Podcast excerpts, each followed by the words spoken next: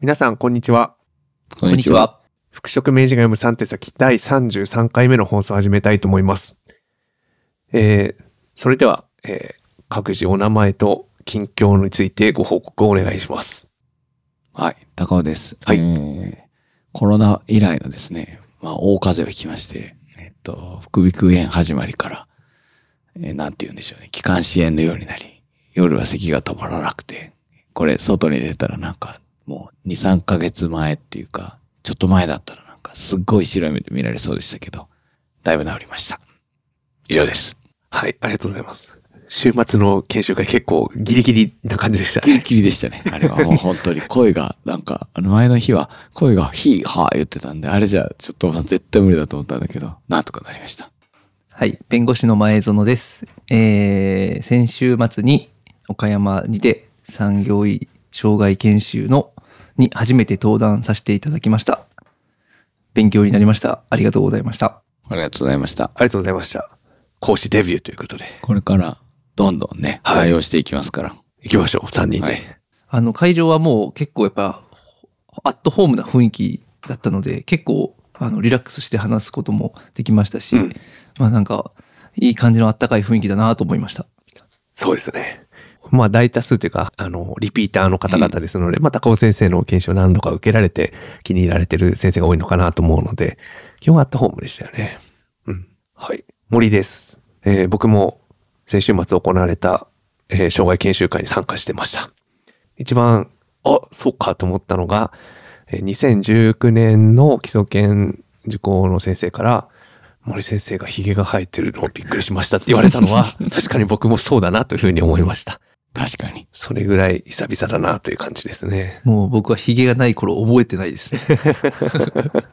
これはコロナの2020年のコロナ禍をきっかけというんですかね。始めたものですので、その2020年が境にあるということですね。うん。はい。では、今日はですね、面接シナリオについて少し深掘りして議論していこうということでですね。これは話題提供ということで、ゾノ先生からお願いしてもいいですか？はい。面接シナリオに関しては、この33回ぐらいですかね、の中で実は正面から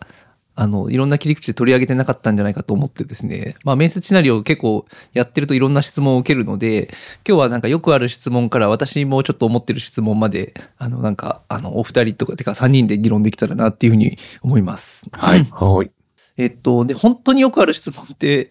いうことから始めたらなんか通りっぺな感じになりそうなので、ちょっと僕が直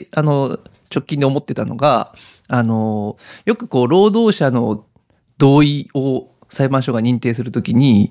単にその一筆取ってるだけじゃ全然無効になっちゃうっていうことがよくあるじゃないですか。はいはいはい。真摯な同意じゃないとかですね。うんうん、で、ああいう観点で言うと、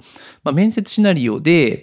かなり長文で読み上げていくっていうスタイルを取ったときに、それについて労働者は全然同意してないとか、理解してないみたいな主張がなされないのかなっていうところが実はあって、うんうん、だからその辺に関しては、別の機会でもこの内容を読み上げることで本当に理解できるのかちょっと不安ですみたいな質問もあったので、そこに関してどういうふうに整理してるかっていうのをちょっと詰めたらいいのかなと思いました。はい、うん、ありがとうございます。なるほどね。いきなりちょっと難しい話のような気がする、ちょっと平易な言い方で言い換えるならば、面接シナリオとかでいろいろ説明をすると、で分かりましたねみたいなことを我々も聞くというところが時々あるわけですけれども、そこではいと言ったことが本当に分かってはいと言ってるのかどうかっていうのが、後からなんか争いとか揉め事になった時に、いや時はなんか会社から一方的にずらーっと言われて、よくわからないままはいと言わざるを得ない雰囲気のままはいと言いましたっていうことになると、そのはいがはいと言ったということにはならないという可能性をこう指摘したっていう感じですかね。そうですね、うん、結構よく本当にあるので、結局そういう状況、うん、同意を本当に心から同意するような状況でないと、その形式的なはいは同意とは言えないみたいな、なんかそういう認定がされたりはする世界なので、答えみたいな話で僕が一つ思ってるのが、別にその単発でそこで言ったはいをなんか金貨玉条のごとくこう掲げてなんかやるっていうことではないだろうと、うんうん、現地取ったみたいにね、はい、いうことは一つあると思いますけど、それは労働者側はよくやるけどそうですねとは思ってますけど、はい。まあその何回も繰り返してる、どうしてもシナリオって一つしか見せないからこんなって思うけど、あれ5回ぐらい聞かされるんで、最後の方は労働者ももうええわってね、要するにちゃんと働きゃいいんでしょみたいな感じになってるんで、うんまあ、そういう意味では内容はじんわりと伝わればいいと思ってるし、後でちゃんと文章を渡すんでね、そういう意味ではゆっくり見てからはいって言ってくれればいいし、そもそも説明場面で同意取ったりしてるかね。うん。確認はしてるよ、うん、そもそも労働契約に沿って考えるとこういうことになるはずだというふうに我々は考えてますというね、そういう説明はしてるけど、なんかはいかなんかその同意みたいな形は実はほとんどないように思うんだよね、うん、確かにあるとすると、うん、まあ復帰基準の説明とかをするじゃないですか、うん、であれで3基準、まあ、3つの視点がありますっていう話をして、3つの基準がありますっていう説明をして、はいうんで、まあだからそれを、なんていうか、同意によってそういう基準を設定したみたいな法律構成を会社が取ろうとすると多分結構、はいはいはい、ツッコミがあるだろうなっていうふうには思うんですけど。就業規則に定めがあまり具体的にされてなくて、はい、でも面接でこう説明して本人がこう同意したから、これが具体的な復帰基準として会社が考えたみたいなことを言ったときって感じですかね。そうです、そうです。うんだけど別にそこのなんか面接の1回の場でそこで同意を取るわけでもないし、そこで合意した基準を合意したんだっていう主張するということもちょっと違うんじゃないかっていうのを思ってるんで、うんうんうんはいまあ、あとは主にその復帰基準の説明でさえなんか突拍子もないことを全く何も定めてないことを会社が突然定めたっていう類のものとまたちょっと違うと思うんですよね。あれ言うならば労働契約で定められたことをまあ復帰にこう当てはめたときにこうなんか整理し直したみたいな位置づけに近いのかなと思うと、要するになんていうんですかね、中の一部でも満たしてない状態で、いや私は労働契約の債務の方針に沿った労務提供をできるというこう主張がしづらいのかなと思うと、なんかそこもなんか一つあるのかなというふうに思いましたね。まあね、あんまりあれ正面切ってそうやって言ってきた人いないもんね、うん、っていうのが相対議論で、この間で CUG の診断書出せばよかったのにそんなややこしいこと言うとはけしからんっていう、なんか的のずれた批判はできても一軸取り上げて、いやこの内容は労働契約と比した時に、当初の約束よりも非常になんかまあ彼らから言えば労働条件の切り下げというかね、なんかそういう風なものだという具体的な主張した人は誰もいないので、まあ、あとちなみにその理解できるのかどうかでいうと、復帰基準部分はペラ1枚作って、渡して反対にターンするみたいな感じのと書きも入れて全然見せてあげてる場合もあるので、見ながら聞いてくださいってやってる場合もありますけどね。そう、さらにはね、受領証に載せたりもするぐらいのとかあるので。最近受領証に載せてるから、あれが、予備面接とかだったら、何十回見たかって感じになってるよね、下手すると。もう一つ思ったのが、いくら真摯な合意に、なんですかね、際して難しい、こう、一連の流れを会社が説明してたとしても、復帰の際にそれが理解できないような状態で入って言われちゃう。なんかそれって逆に仕事をできないことの証明を本人がしちゃってるみたいなところにつながりかねないですけどもね。程度の、なんですかね、A41 枚程度の、A41、2枚程度の説明を口頭で指示されて理解できないような状態であるならば、それはまだ通常の労務提供ができるとは言えないとか言えそうな気がしてきますね。あれだって実際長い文章に見えて読み上げていったら数分とか。そうですね、この間読み上げの研修した時は、まあ、早くて10分十数分で、まあ、本当に丁寧に読み上げてあれで20分かかるかかかんないかぐらいだったので、うん、その程度ですね。まあね、復帰基準はね、さっきも言ったように要するにってね、本人からするともう言われた通り働きゃいいんでしょっていうことなので、もしそうじゃないとするならば、それがまあ問題なのよね。あと結局これに反対ってことは具体的にどうしたいのって言ったら、まあ、例えば、自分のやりたい仕事しかやんないとか、調子の悪い日は遅刻しても多めに見てほしいとか、そういうことになるので、まあなんだったら一つ一つそうやってお尋ねして潰してってもいいけどね。もし具体的にそういうことなんだったら、それをいいとは言ってあげられないんですけどって言ってね。まあそれはそうだよね。なのでまあそう言われないようにするための工夫としては、まあ今のようなのがあるのかもしれませんね。まあもちろんね、療養開始時点であれだろう、わかるのって話はよくあるんだけど、それは大事なのは、ご家族もいる場で、療養の開始前からお話した内容が後で変わってないっていうのを聞いてるっていうのが大事で、その時分かる必要はない。うん、結構その、家族が同席しているっていう前提というかですね、同席している人がいるっていうことは結構、これ一つのポイントでもあるかなとは思うので、まあ、ちゃんと家族がちゃんと横にいて聞いてるっていうのも大事な一つのポイントだし、まあ、そもそもが、一回の説明で全部なんか合意を取ってそれでやるんだみたいな、そんな話ではないっていうのはやっぱり何回でも言いたいところで、これなんか現職復帰の話とかもそうだと思うんですけど、よくある質問の中でなんかこういう対応したら裁判負けませんかみたいな話があるじゃないですか。ああいうのってやっぱり結構そのシーンだけからやっぱケースとして取り上げて、なんか事例化したら裁判には負けるか勝てるかみたいな、そんななんか気がしていて、こう線で時系列でこうずっとこうなんていうか流れで、そういうふうにこう動かしていくっていうところのこうなんていうか考え方が僕らは取ってるのを、ちょっとそこは何回でもやっぱ伝えた方がいいかなと思いますね。確かにあれね、一つだけだったらよほど厳しいことを突きつけたって感じになりますけど、まあ、それをずっと一貫して伝えてるってところになると、見え方はだいぶ違いますよね。本当ね。まあ、最近やってもらってロールプレイで分かるように、あれ見たらものすごい厳しいと思うよね。で、一回読んだら、そんなでもないかなと思うようになるよね。で、何回も読んでるうちに、読んでる方も言われてる方も、そんなでもないかなって思うようになるっていうね。そしたらなんかそういう対立構図にはなりにくくなるっていう。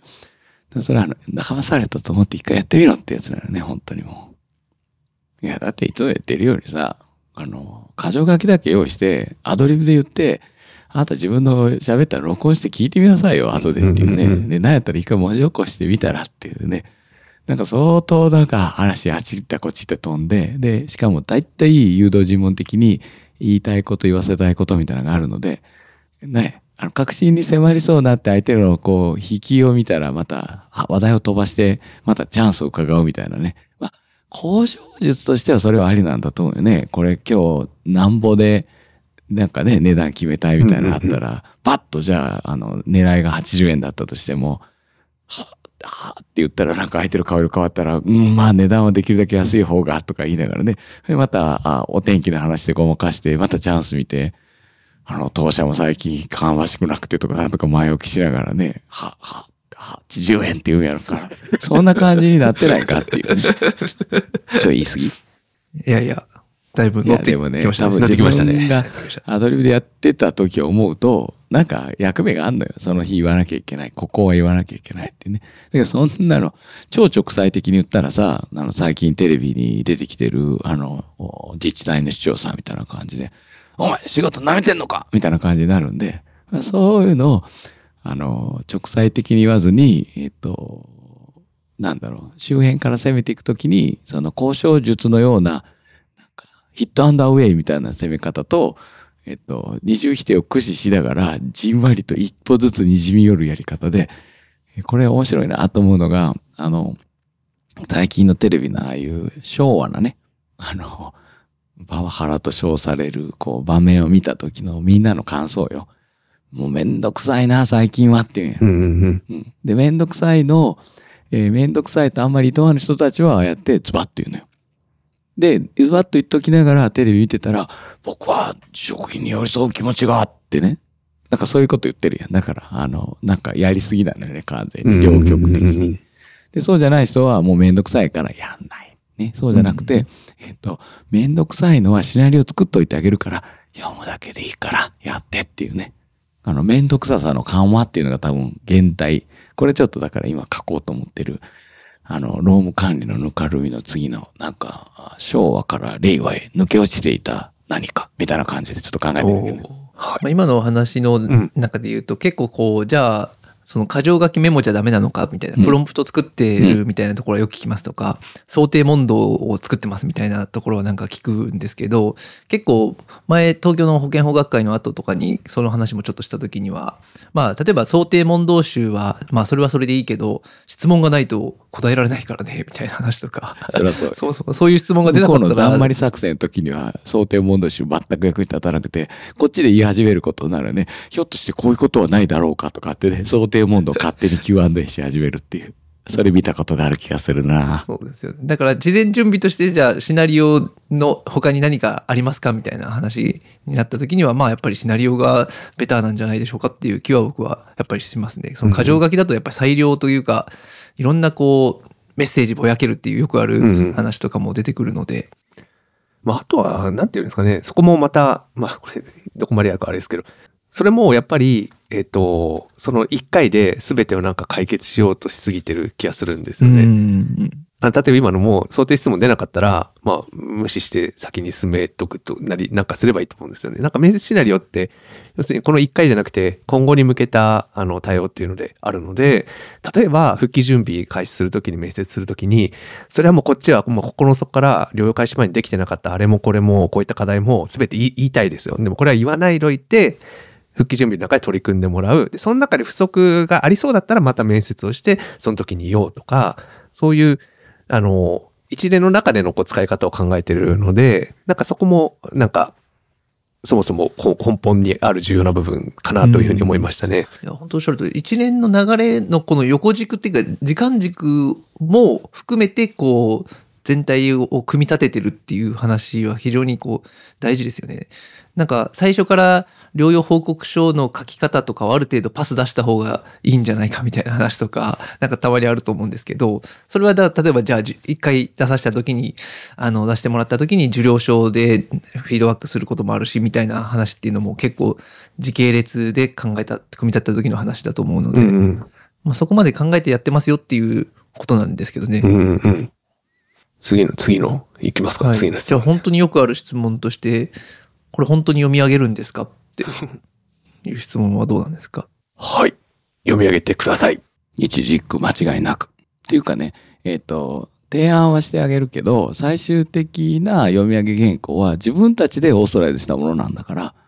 もうそのまま読まないと。読めって言われて読むんじゃなくて、昨日の自分が今日の自分に準備してくれたものなんだから、そのまま読むっていうのがまあ基本よね。そうなんです。だから変えたかったら事前に変えると。そう、事前に変える。当日は読み上げに徹することで、メリットとしてさらにいいことがあるのが、要するに、まあ、目の前の文章を読み上げるだけなので、頭の中で言い換えを考えるような頭の使い方しなくていいわけですよね。シンプルに読み上げるわけ。そうすると、まあ、相手の様子をよく見ることができたりとか、あるいはなんかいろいろ質問が質疑応答のところで出た時に、ちょっと頭を使う余力があったりとか、まあいろいろあるということで、メリットは非常にあるかなと。まあね、本当にこの簡単に録音されるこの世の中で、よくアドリブを混ぜて喋ろうという気になりますねっていうね。もう用意した原稿だったり、いつも言ってるように、ちゃんと、決裁取って、倫理通して、で、なんやったら人事担当役員から、顧問弁護士まで全部見せて、これを読んでいいっていうね、社内的、許可を得て読み上げるもんないから、まあ、読み間違えましたは後で訂正すればいいと思うけど、勝手に喋った分は守ってあげようがないんだけど、どうすんのって感じなのよね。なんでそのアドリブの要素をそこに入れたくなるのかがもうわからない。って言いながら、まあ僕は自分シナリオをやるときは、シナリオはテストサイトなので、僕は、必ずアドリブやってますけどね。だって、用意してあるシナリオはすでにほとんどの場合は、既存のもので、悪い意味で事前に仕込み入れて当日臨むってことは僕自身はあんまりないので、人にやってもらうときは新しい仕込みを入れるんだけど、ごく稀ねだけど自分がやるときはいつものパターンシナリオをみんなに渡してみんなの4パーツだけ作っといて、で僕発言ないやんか、パターンシナリオってめっちゃ勝手に喋りまくるよね。ちょっといいですかって言って産業医からの補足しまくるのよ。で、ああこういうの言った方がいいかな、こういうの言わん方がいいかなっていうのはやってますけど、それはもう全く理由が別なので、はい、リスクを犯してる自覚はありながらやってますから、普通に考えたらアドリブは危ないですよ。まあ、あとね、ちなみに冷たく見られないかどうかについては、ある程度読み上げた相手から、なんかね、終わった後に全部判定も終わって復帰した後に聞いてますけど、一般的に多いのは、すごくちゃんとしてるという感じであって、うん、全然冷たいという印象で言われる場合は少ないし、やっぱり、仕事として突き詰めていくと、こういうのになるのは理解できますっていう感じのね。なんかそういう回答の方が多いです。まあ、ちゃんと復職できる人にあってはね。その冷たいとか、冷たい、厳しい、形式的すぎるんじゃないかみたいなんっていうのは、結構その、パッと見の印象がそういう印象っていう、そういうイメージですか？なんか僕にケチつけたいから、後付けで考えたんじゃない？いや。なんか、うん、はい、シナリオだけじゃない、まあ、もしそれに言うんだったらシナリオだけじゃない感じはありますけどもね。まあ、一連の対応全てそのような同じようなケチのつけ方できるので、うん、要するに電話せずに週1回の報告で全部済ませるとか、うん、復帰できると自分がこんなに言ってるのに復帰させないとか、主治医が言ってるのに復帰させないとか、全部そう捉える余地はあるのかなと、うんうんうんうん、あと冷たく見られて何が悪いのって思うんだけどあなた相手から優しい人だと思われたいのってね、一体何のためあなた仕事してるんですかっていうのが、これ言い過ぎ？だから、いや、そういう意味では、その、誰がそういうふうに思うのかなっていうのもなんかあって、誰っていうか、どういう立場の人が、役割の人がそう思ってしまうのかっていうのは、ちょっと僕は考えたことはあんまなくて、うん、その人事の人がこう、その、読んだ、初めて見た印象と、産業医の先生が見た印象と、産業保健職の産業保健師さんが見た時の印象って、なんかそれぞれ違ったりするんですかね。このシナリオに初めて出会いましたみたいな時に。なんか直感ですけど、保健師さん、産業保健職が一番なんか、ちょっと違った見方をしてそうだなというふうに思いますけどもね。インパクトは強そうですよね、やっぱり。ひょっとすると、産業医の場合には、これ、自分が読むと思ったらゾッとするから冷たいっていうかもしれないんだよ。だけど、これ人事が読むんですよって、ああ、もうそれだって読んでくれるって感じよね。うん、保健職の場合はひょっとするとそこまで、こう産業保険っていうものをよく理解できてない人の場合には、産業医が言うことと人事が言うことの差をあんまり理解区別できてなかったら、産業医が言おうが人事が言おうが冷たく感じるっていう、そういうことになるかもしれない。やっぱり臨床のマインドが強いとってことですよね。うんうん、要するに、こう関係者のみんなは寄り添うべきなのに、寄り添うべき人の中にこんなことをなんか突っぱねるようなことを言う人がいるっていうところに感じるっていうのはあるかもしれないね。だから作業権ある程度長くて、自分があんなひどいこと言わされ続けてきたような保健職の人だったら、人事が言ってくれたら OK っていう感じだと思うけどね。まあ、あとね、そういう意味で言ったら、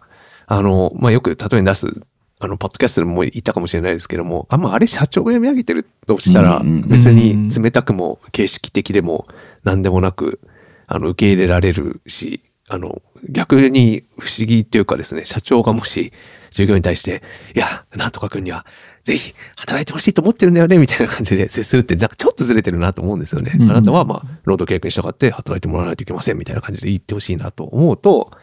まあ、それを社長が言わない代わりに、その社長の代行者として人事が言うっていうことであれば、人事が言うのは全然、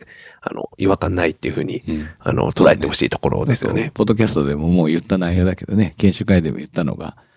そうやって冷たく見られるの嫌だったら、今から誰それと代読しますって言えばいいんだったら、割と結構みんなうなずいてたよね、これは。社長のメッセージの代読しますって言って、読み上げますって言ったら、いいって言ったら、ああ、そうか、みたいな感じだったよね、反応としては。その質問で考えた、そのどこまでアレンジしていいんでしょうかっていう質問も、実はその辺の質問で、今から理事長のメッセージを読み上げますとか、なんかそういう風なアレンジはありなのかっていう風にちょっと聞こうと思っていて、だから、はい、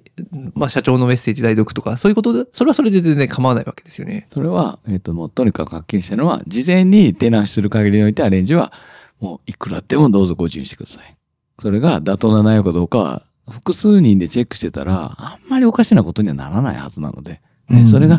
みんなで寄ってたかっておかしなことになる会社は、多分もう心配ありません。僕が予言してあげます。その会社は2年3年と持たずに潰れると思いますから大丈夫です。本当やっぱり、ね、当日アレンジするともう大体なんかぐちゃぐちゃになって、うん、すっごい優しい言い方になって、全く伝わらないってことになるので、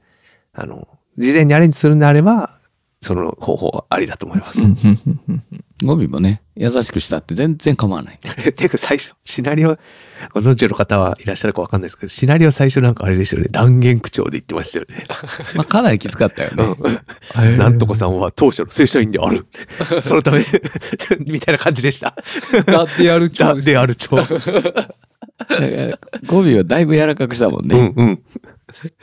かに。いやなんかそこはそうなんですよ。だから厳しい、これ俺が読むのっていう、なんか人事側の最初の負担っていうか、そこもなんか取れる方法を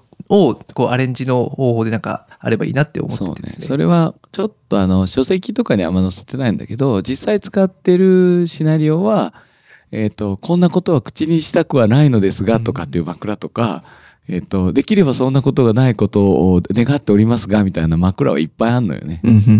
だから担当者として、いや別に俺言いたいわけじゃないんだけど、言わなきゃいけないから言うのみたいな、こう枕はいっぱいつけてあるんで、苦い内容の時にはね、そういうアレンジは OK ですよ、全然。ただ厳しいことを言うと、あれを人事が本来言わないといけないと。あれを言えないっていう、言いづらいという時点で、あなた人事として、それいかがなものかと思ってしまいかねないですね。思ってます。はい。厳しい。あと、なんかこれはどこまで伝わるかわかんないですけども、読み上げるだけにこう専念できるのであれば、読み上げ方は工夫したらいいと思うんですよ。なんかいろいろ録音聞いてる音へのトーンとか、こういう風に読めれてたら、なんか全然復帰基準淡々と説明しても厳しすぎるようには聞こえないな、みたいな、工夫はされてるところあるので、その辺は、一応それこそ自分でリハーサルしてみて聞き直してみたらいいんじゃないですかね。ロールプレイ。5連つ切る。あとあれだよね。かなりのゆっくり読み上げは割と印象いいのよね。人間がやるんで、これボーカロイドみたいなのにかなりのゆっくり読み上げさせたら、もうイラッとする、早く読めって感じなのけど、人間がゆっくり読んでたら、割と、理解もしやすいし、なんか印象としては悪くない。なんか丁寧に読み上げてくれてるっていうような感じになりますよね。おすすめはゆっくりじゃ読むっていうところですかね。その姿勢とか、例えば目線とか、どこを見るかとか、なんかそこの辺ってなんかおすすめはあるんですか？いや、もう間違いなく読めれば前見ててもいいですけど、別に間違いない。基本は原稿から目を離さない方がいいと思います。間違えるんで絶対。一行飛んだりすることね、初期はあったもん。ああ、なるほど。録音聞いてたら、飛んどるっていうのあったんだけど、それも、間違えました、訂正で。次回でいいんだけど、相手に目を持っていくよりは、読んでる人は原稿で、その代わり読んでない人は、どっちでもいい。だから読み飛ばしてないかとかの相互チェックでもいいし、相手をすっごいよくしっかり観察する方でもいいと思う。それは役割分担してもいいし、多少柔軟にやってくるってもいいけど。ああ、確かに役割分担っていうのも事前の打ち合わせの中であってもいいですね。確かに本人の様子をよく見ておく人はあなたみたいな。それでこの質問はちょっと僕個人的には経験したことがないんですが、シナリオを覚えられませんっていう質問あるんですか？これは勘違いですね。最初に手元で読むっていうのを全然意識してない場合に、あれを全部暗記して当日まさに相手を見ながら話す、要するに従来の面談スタイルを勝手に想像されて、その質問が出てるので、そんなこと覚えなくて大丈夫なので読み上げてくださいと。なるほどなるほど。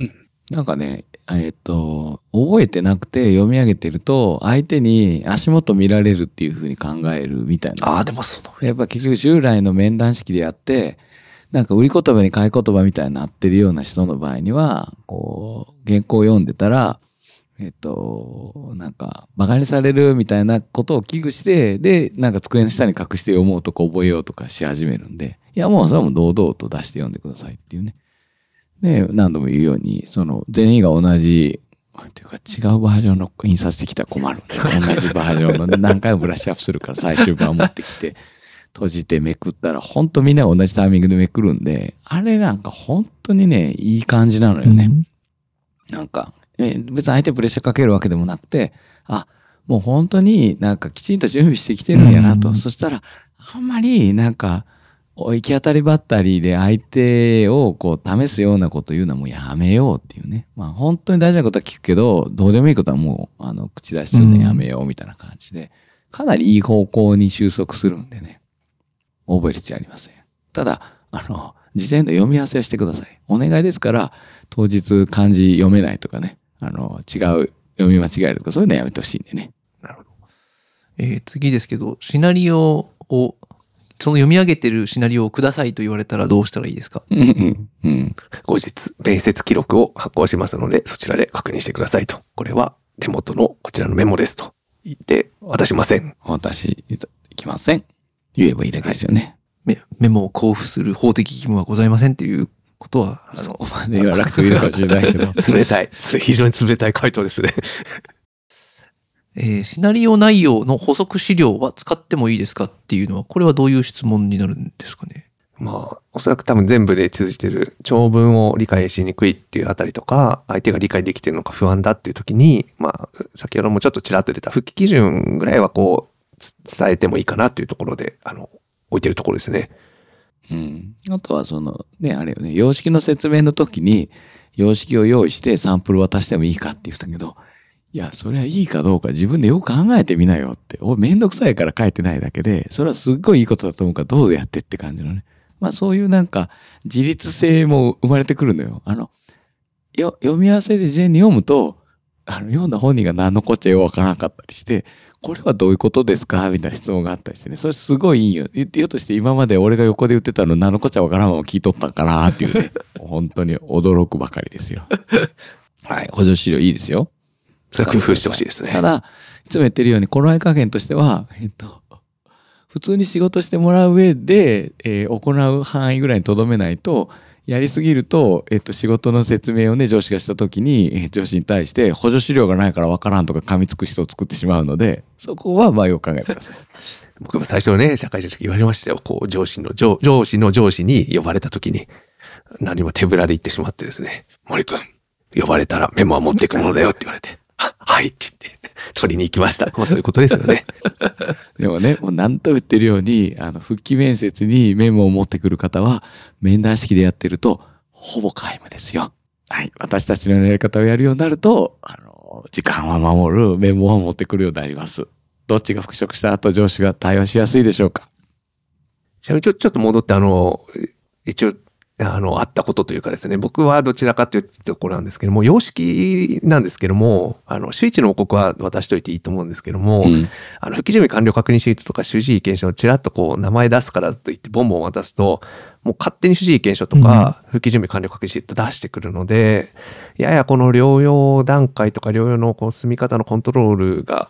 まあ、そこで一回、なんていうんですかね、一つ、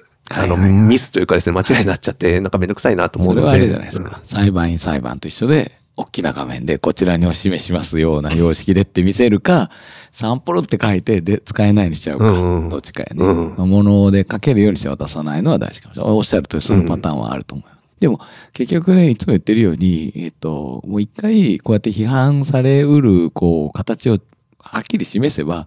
もう PDCA でいくらでも直せるので、そういうご意見があれば。どんどん前向きに進めていけるんでね。まあ、だんだん手間数増えていくんでめんどくさーっていう気がするけど。そういう意味では本当2019年とか18年ぐらいから、シナリオどんどんブラッシュアップされてるので、まあ、ある意味洗練されたシナリオになってると思いますね。直近のものは。だってある時代から始まり。そう。だってある時代から。である。面接でだってあるで読み上げてたら結構厳しいですね、それは。いや、最初はね、人事それぐらい言ってほしいという願いで作ってたんですけどね。そう。やっぱり最初の頃は、語尾すら妥協できんと思ってたんやけど、一貫性を持って最初から説明しだしたら、労働者側がすごいこう、従順になってきて、そこまできつい言わんでもええか、と思うようになってね。貴殿は、とかつってね、貴殿は正社員として採用されているものであって、みたいな。それは厳しいですね。でも、これどれぐらい、皆さん、お聞きの方も共通認識わかんないですけども、だって今、人事の方が従業員に当ててるメールとか見ると、ひどいですよ、本当。例えば、この復帰の話だけで言っても、なんとかしていただけますでしょうか、みたいな語尾で、相手に伺い立てるようなことばっかしてて、はっきり言って人事が、もう、そんな状態なので、いや、人事っていうのはちゃんと従業員に対して指示するとか指示しないといけないんですよっていうこのなんか叩き直しみたいなところも含めてそういったまあ経緯があったというところですね。まああんな態度やったらね、それは調子乗ってあれこれ言ってくる決まっとるわなって感じよね。しかもなんかまた割と忙しいを理由にしてミスが多いし、でまあミスについてはもちろんお詫びしないといけないんだけど、そっからもう完全にマウント取られちゃって、なんか相手にへりくだりまくるみたいなことになるパターンはもう本当に、まあ、これはダメだなっていうのはよくわかるよね。まあ、パワハラを恐れて指導できないっていうのと、ちょっとなんか被る気がするんですけどね。まあ特に、メンタルが不調になっている状況において、何か不用意なことを言ってしまったら、私も言ったら、加害者の一人みたいになってしまわないかみたいな、なんかそういう恐れがあるかもしれないですね。表面的には不用意なこと言ってないように見えるけど、不用意なミスは山ほどやってるけどね。本当にもっと言うならば、なんか人事としてのなんかスタンスがそもそもできてないっていう感じはしていて、これはもう僕は思うに、その人事ってやっぱりなんだかんだいろんなことを従業員であるとか上司に対してこうやるように指示して回ってるわけですよ。だって例えば年末調整の書類、今この時期ですけども、出しなさいって結局言ってるわけじゃないですか。出してくださいませんでしょうかって言ってるわけじゃないじゃないですか。その出しなさいをこういかに丁寧に言うかっていうところが多分本来考えないといけないところなんですけども、その指示であることをもう頭も最初から忘れちゃってると、まあ過度にへりくだればいいっていう単純な理解になっちゃってるんだと思うんですよね。なんかそこはなんか人事として一歩線を引いて、これ指示であるから指示はしないといけないけど丁寧に言わないといけないっていう考えを持ってほしいなと思います。丁寧がもう冒頭で述べためんどくさい丁寧さが必要なのよ。それは忙しいとなんかすっぽ抜けちゃうっていうね。ちょっと毛色が変わる質問でよくあるのが、上司がちゃんとシナリオ通り読んでくれませんみたいなことも結構あるんじゃないかと思いますけど、これはどういうふうに解消していってるもんなんですかね。いや、もう上司パートを用意して、上司はそのままこれ読んでくださいと。いや、上司パート短すぎるとそう思うのかもしれないですけど、まあしっかりそれなりにあれば、もうその通り読み上げるっていうのと、まああとは全部そうですかね、シナリオ通り読み上げませんという、回答と一緒で、そのシナリオを事前に、法人としてのアライメント取って使っていくことによって、そこから逸脱した発言をした場合は、すべて上司の責任になりますよ。まあ、そこまで言っとけばそんなに逸脱しないかなと、そんな感じですかね。これは確かによくある話ですね。そして、さらにこれちょっとあれですね、多分いいなと思ってくれた人が、面接シナリオいいなと思ってくれた人がじゃあどう取り入れてもらうかみたいなところがあるかと思うんですけど、まあ、人事がシナリオ採用してくれませんとかシナリオを作ってくれませんとかそういうこともあると。そうですね。これよくある質問の状況としては、例えばこの間の産業研修会とかでこの面接シナリオをこう説明したときに、これは非常にいいと思うんだけども、うちの契約先、顧問先の人事がこれをやってくれるとは思いませんみたいな、そういう嘆きに近いかもしれませんね。これはでも実際に効果もあるし、やってもらいたいっていう時に越えたい壁だなっていうのは僕は結構思うんですよね。ね、で一応今一個できるって分かったことは、まあ一回練習で読んでみましょうっていうね、たらればで社内ロールプレイ、なんか産業へ同席して保健師も同席して、でほとんど人事パートで、まあじゃあ産業か保健師のどっちかが本人役とかで見んで、で上司も読んできて誰かで4人ぐらいで読んでみるっていうね。で読んでみたら感想戦をやってもらうと、案外あれこれぐらい読めるんじゃない？別になんかこれ問題かなみたいな感じになって、なんかぐっと進む感じがあるので、あれやっぱちょっと文字で見てちょっと今までないものにぎょっとしたものと、読み上げて口にしてみて聞いてみて、でなんやって役割入れ替えて2回ぐらいやってみるので、そしたらもうこれやった方がいいんじゃないって。もう確かに書いてある内容って自分たちがこうアドリブで面談で言おうとしてたことが理路整然と順番並んでるだけなんで、このまま言った方が絶対いいんじゃないのかという気にはなるみたいですから、もう最近のまずおすすめは、導入するかしないかとかとりあえずいいから、一回読んでみませんかって言ってね、役を決めてロールプレイで読んでみる作戦っていうのは結構おすすめです。なんか冗談のような話だけど、かなりこれは効果あります。なるほど。それ例えばですけど、その僕のイメージだと産業医の先生の初めてのなんか、まあ、1社目みたいな話になった時にとりあえず面談お願いしますみたいなこうことから始まることってあると思うんですけど、うんはい、とりあえず面談してくださいみたいな、はい、よくご存知でとりあえず面談いきなり面談、はい、でそういう状況から面接シナリオ採用までに持っていくまでのなんかある程度のグランドデザインみたいななんかありますか？なんかこうプランとして、いやここでいきなり僕は面談をしません、面接をしますって、面接をしてくださいって言うと、まあ、ややちょっとあれですよね、やりすぎですよね。僕がやった作戦やけど、それはあれですよね、事前にいろいろ関係性がある中でそれが言えたわけですよね。まあもちろん契約して初日に面談してくださいって言われた時に、いや面談はしません、面接をしますみたいなこと言っちゃうと、ね、シナリオ作って出直してきてくれみたいな。いやもうね、もちろんそこでちょっともう面白おかしく僕言ってるのよくないんだけど、仕込みしてあるからちゃんとね、ずっと確かに面談ね、丸投げ面談受けてきましたと、でこういうのダメですよと、まあ、いろんな仕掛けがしてあるわけよ。例えば産業医も僕はもう顧問になって対面やらなくなって、でより、標準的な産業医がやってきてやってもらうとかって、そういう流れの中で、次はこうなりますよ、次はこうなりますよって言ってる中で、また言ってきたかと思った時に、この最後の最後に、ね、あさって産業訪問がありますが、面談してくださいって言った時に、面談はしませんってね。面接をあなたがしてください。同席します。シナリオは書きます。読んでくださいって言ってね。で、当日大事なのは、一言も口開かないことです。ありますよねみたいな顔してシナリオが。ほんならもう諦めて読み始めるんで。でも読み始めたら読む以外のことできないんで。だからその時の僕は、まさに広報サポートですよ。本人がなんかちゃちゃ入れようとするんで、あ、質問後で伺いますからって言ってね。そこだけやれば最後まで読めれましたよ。初めての面接シナリオみたいなですね。これはな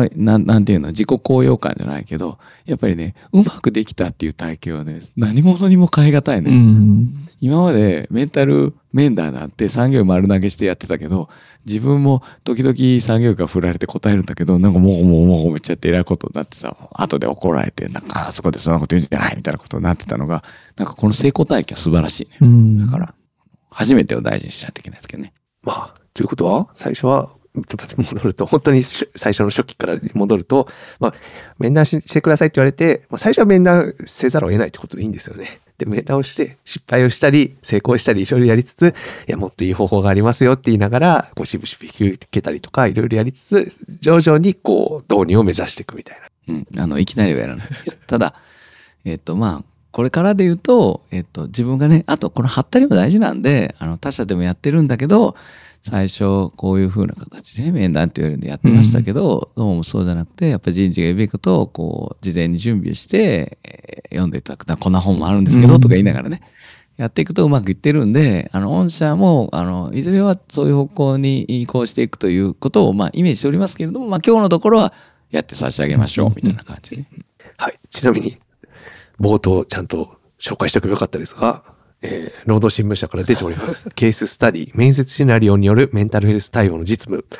こちらですね、高尾先生、前園先生、僕と3人でこう協調で書いたものがあります。そうですね、それを紹介せずにですね、言っちゃいけないと思いました。そういう本を見れば、まあまあ Q&A は書いてないけどね、うん、お値段はいくらでしょうか？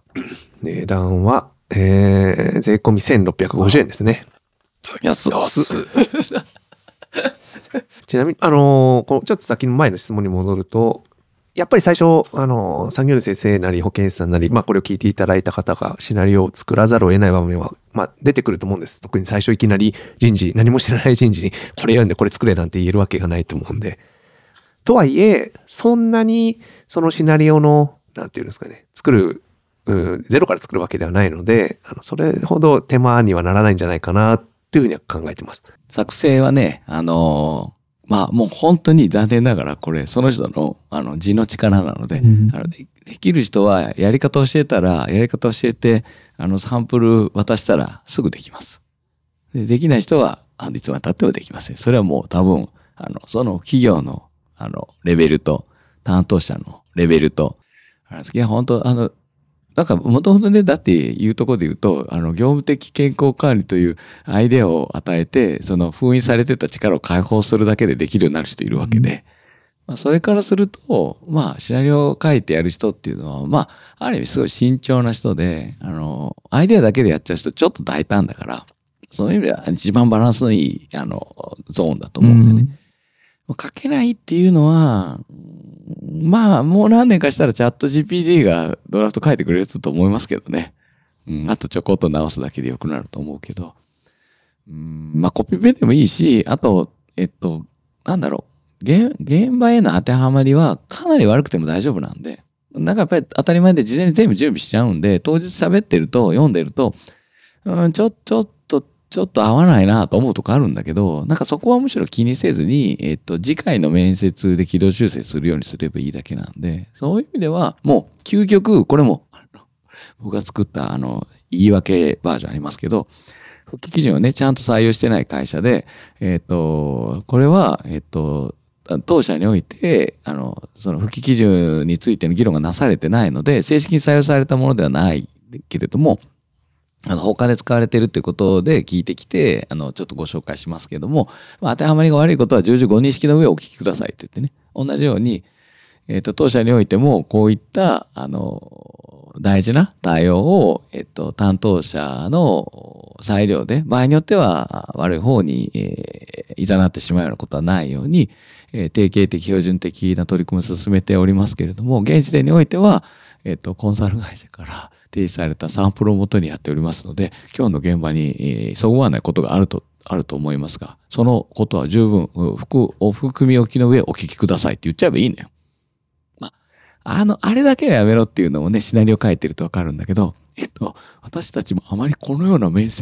談をやったことがないとよくわかりませんがって、それを書くやつがいるのよね、シナリオを書けてた。あれはまあ間違いなくカットなんだけど、なんかそれもなんか書いてみればわかるのよ。だけど、謎理だって言っちゃうのよね、そういうこと。もう、相手からするといい加減にしろって感じよね。だって、医者がさ、採血に来た医者が手プルプルさせながらさ、こいつ大丈夫だからと思ったら、いや、私今日やるのこれやるの初めてなんですって、もうやめてくれ、変えてくれって言いたくなるやんか。そういう感覚で、考えればいい。だけど、だから準備はしてあるから、やることはもう担当者としてはできるけど、そうなんだから、方法人としての準備が足らんっていうことを言ってもいいんだと思うし、足らんも、まあ、いい加減よね。いい頃合い加減よね。何の準備もせず、まあ、適当に臨みましたっていうんじゃなくて、今、当社が、まあ、持てる範囲で最大限の努力をして、ここなんだと言えばいいよね。そういうの考えればいいんだよ。なんか、さっきの、覚えなきゃいけないですかもそうなんだけど、それってすごいパターナリスティックな医師患者関係みたいなイメージがあって、医師は患者に対して常に優位であらねばならぬみたいなね。それをみんなが保健師も思うし人事も思うしみたいになってるっていうなんか変な伝染病なので、いや誠実であればいいね。誠実であればやっぱり実際に経験されている会社の方から聞いても、いや最初の、まあ、冷たいんじゃないかみたいなその話もありますけど、やってみたらやっぱり従業員側からもこうちゃんとしているっていう印象受け取れられ方をしましたみたいな、そういう話も聞きますからね。要はやっぱり今まで場当たり的に、あるいは準備なしでとりあえず話を聞こうみたいな話でやって設定してきたこの面談が、まあ、面接っていう形できちっと準備をした会社のこう制度の一つであるみたいな形の受け取れる方をするだけでだいぶ違うんじゃないかとは思いますけどね。はい、そうですね。まああとはとりあえずお困り事案でシナリオだけを作ってやってみていいですかみたいな質問もあったことはあるんですけど、まあだからよく私たちが言うこの事案対応とその今後の対応っていうところで分けて考えましょう。で、この事案についてはちょっとなかなか一からっていうのは難しいかもしれませんみたいな時に、まあとりあえずでも今まで場当たり的にやってて、なんかすごいペースが、労働者側のペースだみたいな話になった時に、とりあえず面接シナリオっていうことをだけ使って一回準備してみようと思うんですけど、それはどう思いますかみたいな、そういう質問。結構その方法全然いいなっていうふうに思っていて、僕らも最近特にやってる、例えば事例ベースで相談が来てこう対応しましょうっていうのは、とりあえずシナリオから介入することが多いですね。方針だけ伝えて、こういう方針でやりましょう。で、次面接、どっちにしろ大体そういう場合って次面接からがスタートなので、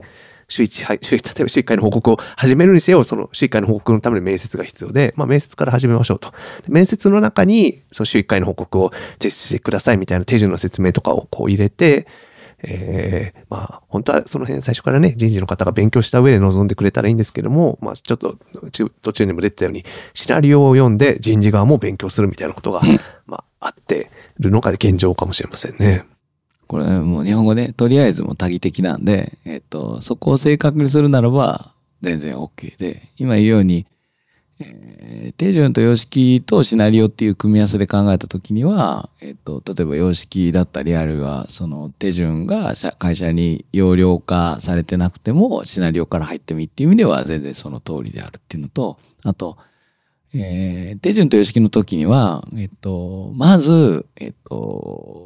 簡単そうなんだけど、普通の事例でやってくださいと。何十事例からやるのはやめた方がいいって言ってたよね。返り討ちにあうから。だけどシナリオは、ここのとりあえずが、とりあえずこの事例には今後全部シナリオでいくっていう心づもりだけできたら、とりあえずシナリオでもいいです。何がダメかっていうと、今回一回だけシナリオ使ってみるのはそれはやられるでっていうね、一緒やから。だからそこら辺を考えると、マニュアルと様式に比べると、シナリオの方が参入導入障壁は圧倒的に低いと思うんで、まあ、困ってるこの事例からやっていいし、この事例について、もう一回シナリオ作ったら追加作ると。だから何言ってるかったら、中小企業って、その面接の前に準備をするっていうのもできないという、もう、なんていうかもう、まあ、経営で言えば、要するに資金繰りに苦労してるような企業っていうのは、それはそういう事態はあるのよね。それで、面接シナリオが事前に準備できませんっていうことで、相手に足元を絡め取られることにならないっていうことだけ心づもりするなら、もう、この事例からやったら結構です。当たり前で準備せずに臨んだらボコボコされますから、ね、こっちも、ある意味、受けて立つっていうことを明らかにしちゃうわけなので。何個くらい出たか後で、埋めて、会議的な丸2。丸2の質問。何個あったか。じゃあ、最後にその、一番これ大事なことを質問形式で言うと、例えば正直辞めてもらいたいと思っている従業員がいるので、面接シナリオは有効に使えるんでしょうか、みたいな質問があったらどう答えたらいいでしょうか。メソッドは辞めさせるための方法ではないので、シナリオを含めたメソッドを導入することによって、必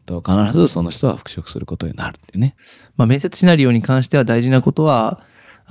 面接シナリオ限らずですよね。手順と様式も含めてですけど、結局その復職意思をきちんと表明して準備してきた人をどう考えても辞めさせることはできないので、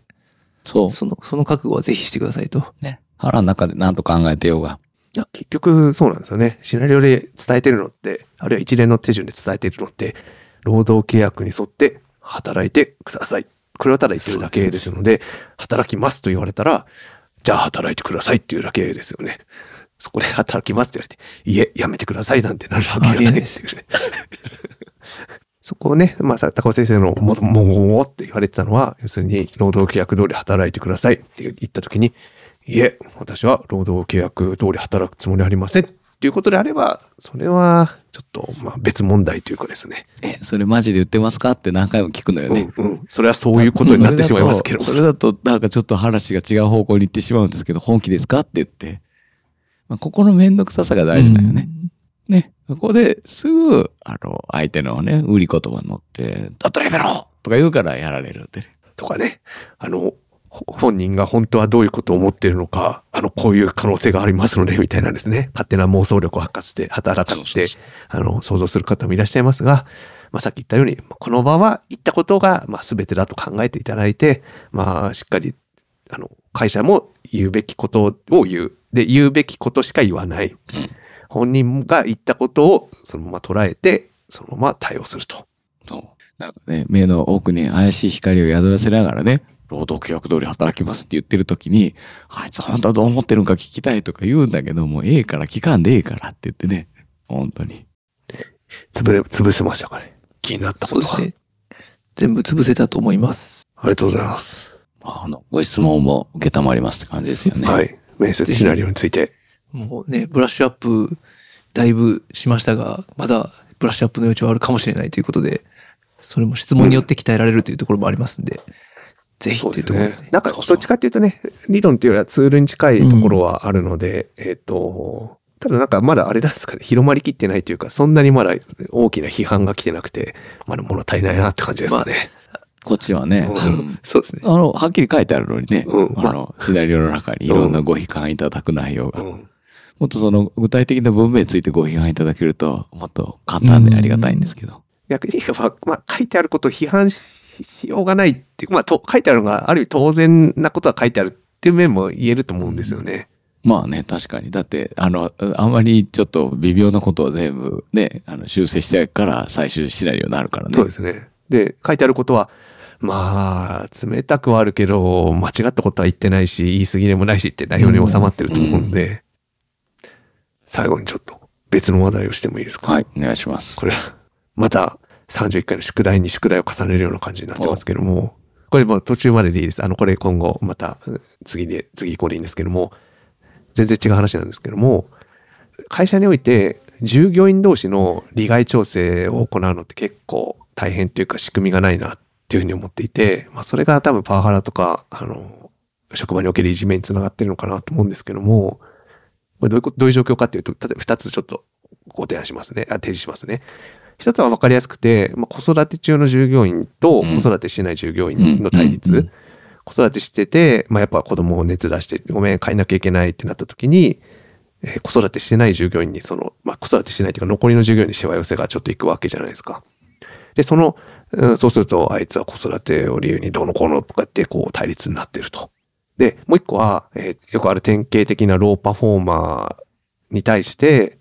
この人に仕事させると、フォローが大変だから仕事させないっていう、ちょっと変な最適化が行われてしまって、その分のしわ寄せが他の従業員に行っていると。この場合の従業員間っていうので、まあ、ローパフォーマー対それをフォローさせられている従業員の対立みたいなんですね。うん、なんか要するにこれって会社対労働者っていう、まあ、よくある対立構図と別の対立になっちゃっていて、なんか解消の方向が実はまあないのかなっていうのがちょっと思って、おそらくつながるんだと思うんですけども、31回の最後の方で議論してた、組合がもっとうまく、活用というか、役割を持つべきだっていう時に、ちょっとここに議論がいくのかなというちょっと思ってですね。僕らが思ってる特に労働者の、まあ、組合にやってほしいことって、いや、こんな労働者集団ってある組合としてもいいのみたいなところをこう投げかけたいっていうところがあると思うんですけども、そこはなんか従来の使用者対、労働者で、労働者の、まあ、集団である使用者対組合っていう、まあ、構図からちょっと外れた話になってるなと思ってですね。うん、なるほどね。なんか子育て中は、まだ明確な答えあるわけじゃないけど、ある種のギブアンドテイクを、まあ、ふわっとこう、求めるわけよね。で、それが、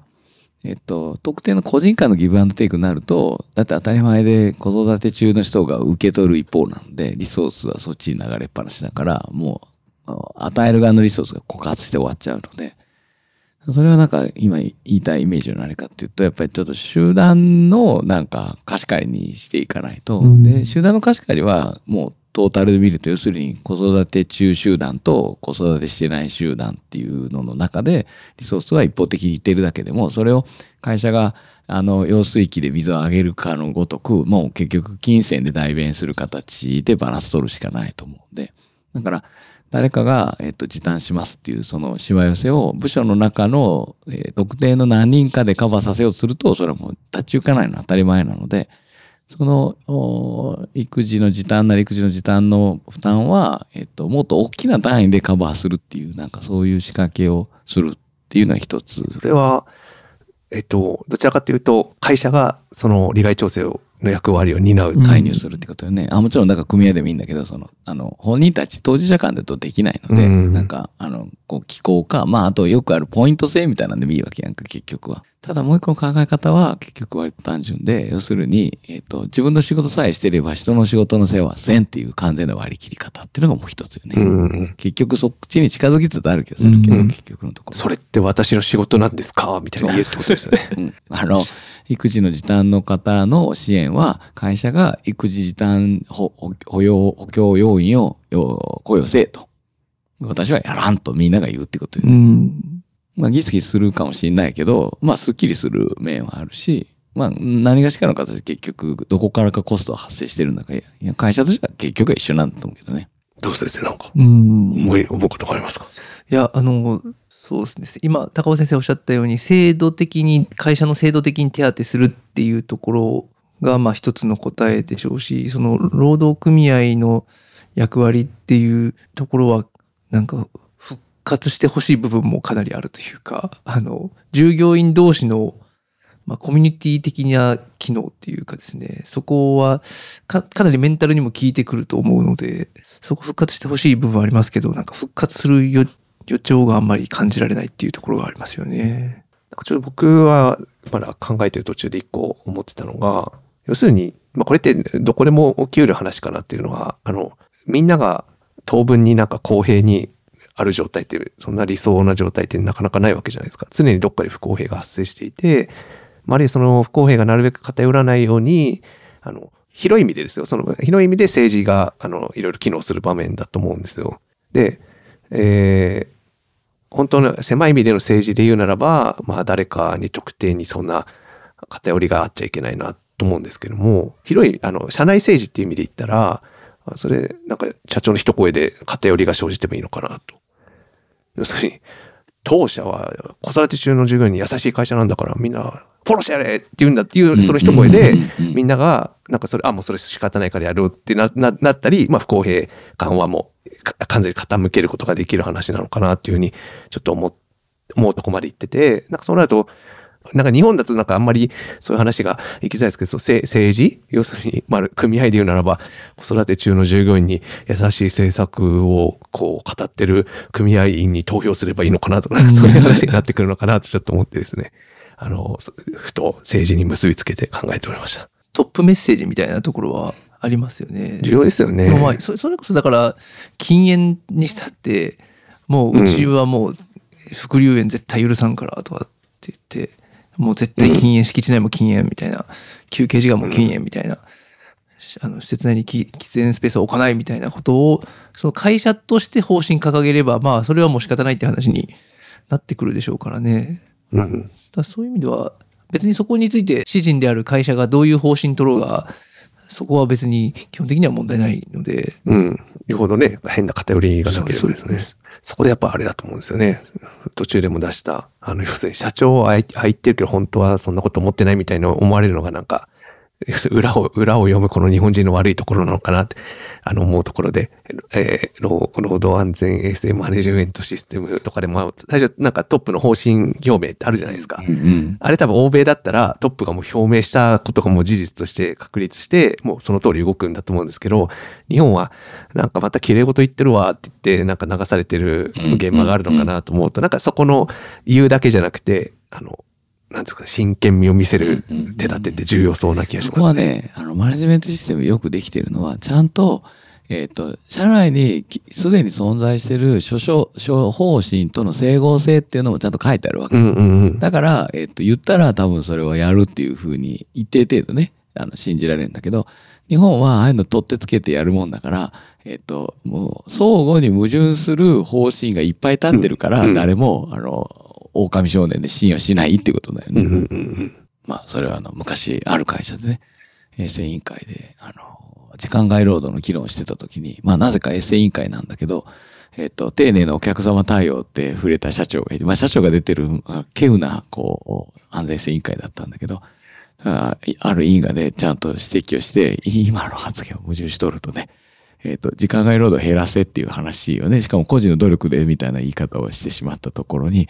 丁寧な顧客対応してたら時間増えるの決まったけど、どっちを優先するんやって言ってくれたのね。そしたら社長がうんうんって考えて、安全性委員会だったし、じゃあ時間外労働優先でって言ったよ。そういう感じだと思うね。看板だけトップが口にしたところでダメで、相互に矛盾するメッセージがいっぱいあるから、じゃあその優先順位も含めて、本当にこれが今最優先ですよっていうことならみんなやると思うけど、まあ、日本的にいっぱい平行的に全部最優先みたいなね、安全第一みたいな感じで言ったら、まあそれはまあ、みんな口だけやなと思うわね。なるほど。そういう意味では、まあ無理やりこう元に戻すと、面接シナリオも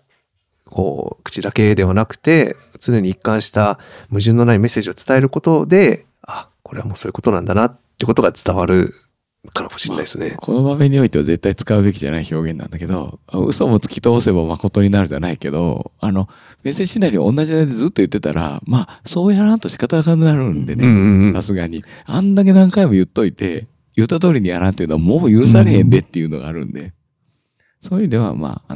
一番最初に口にした時はほんまかなって思われてても、5回ぐらい読み上げてる間に、まあ、みんなを拘束するようになってるんじゃないかな。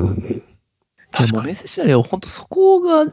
なかなかこう伝わりにくいので、なんかこう単発的に紹介してもやっぱりこう横のこう何回も繰り返していくうちにこうなんかそういう風にできていくんですよっていうそういう仕組み自体が結構なかなか伝えにくいっていうところはやっぱありますよね。そこをこうぜひご理解いただきたいって思いますけどね。やっぱりそういう人の頭の中にあるのはやっぱり昔のね働きがいのある仕事とかね。右肩上がりの会社の業績みたいなね。要するに仕事は頑張って楽しいものみたいなね。それから比べると今の状況って仕事ってまあそんな別にめっちゃ楽しいからやるわけじゃなくて、まあ仕事だからやるんだよ。まあそういう意味では多分シナリオみたいなものの方が、いい意味で変な過度の期待をせずに、程よく受け入れられるっていうのが多分いいんだと思うね。言ってないことってまだ期待持てるじゃん。あと、ふわっと言われていることって。だから、じゃあ、あなたの付近に対しては、できるだけ会社も、できるだけのことしますみたいなノリで言ったり、あるいはそこまで直接的に言ってないけど、なんとなくそうじゃないかと思わせぶりな雰囲気とかっていうのに比べると、復帰基準言ってしまうと、もう、聞いて自分がやるもんであって、会社がなんか手助けしてくれるもんじゃないんや、みたいなのクリアになっちゃうけど、でも、じんわりと、まあそうやなとよく考えたらもう普段のこう自分たちの仕事すらまあしゃあないからやるかみたいな感じになってる中で、まあみんなしゃあないからやってるんやったらまあ諦めもついてるなやっとこうかって感じやけど、なんか誰がずるしとるんやったらもうそれは許せないっていうね、そういう感じから考えたらああこういう対応もありかなっていう感じになってきてるんだと思うけどね。もっと余力があって、特別ボーナス的なオファーができるんやったら、やっちゃえばいいんだけど、もうそんな余地も余力もどこにもないんじゃないですかっていうね。はい。では、一応次回の予告としては、予定ではですね、次回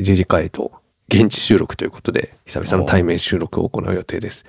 次回がテーマは、ちょっといつもと違うテーマですね。特定保険資料ですね。僕が用意していかないといけない。そういうことです。その前にレクもしないといけないよね。そういうことです。ちょっと、社長は特定保険指導こう使えみたいなやつね。いきなりぶっ込まないでください。まあね、はい。そういうことをちょっとやろうと思ってます。はい。まあ、一番はターゲットを、いつもの人事総務担当者や保険職じゃなくて、ちょっとかなりはっきり経営者をターゲットと意識した内容を一回やってみたいと思います。ということですね。はい。それでは、そうそういいお時間になったんで、はい、終わろうと思いますが、はい、よろしいでしょうか。はい。はい。それでは今日も皆さんお聞きいただきありがとうございました。ありがとうございました。ありがとうございました。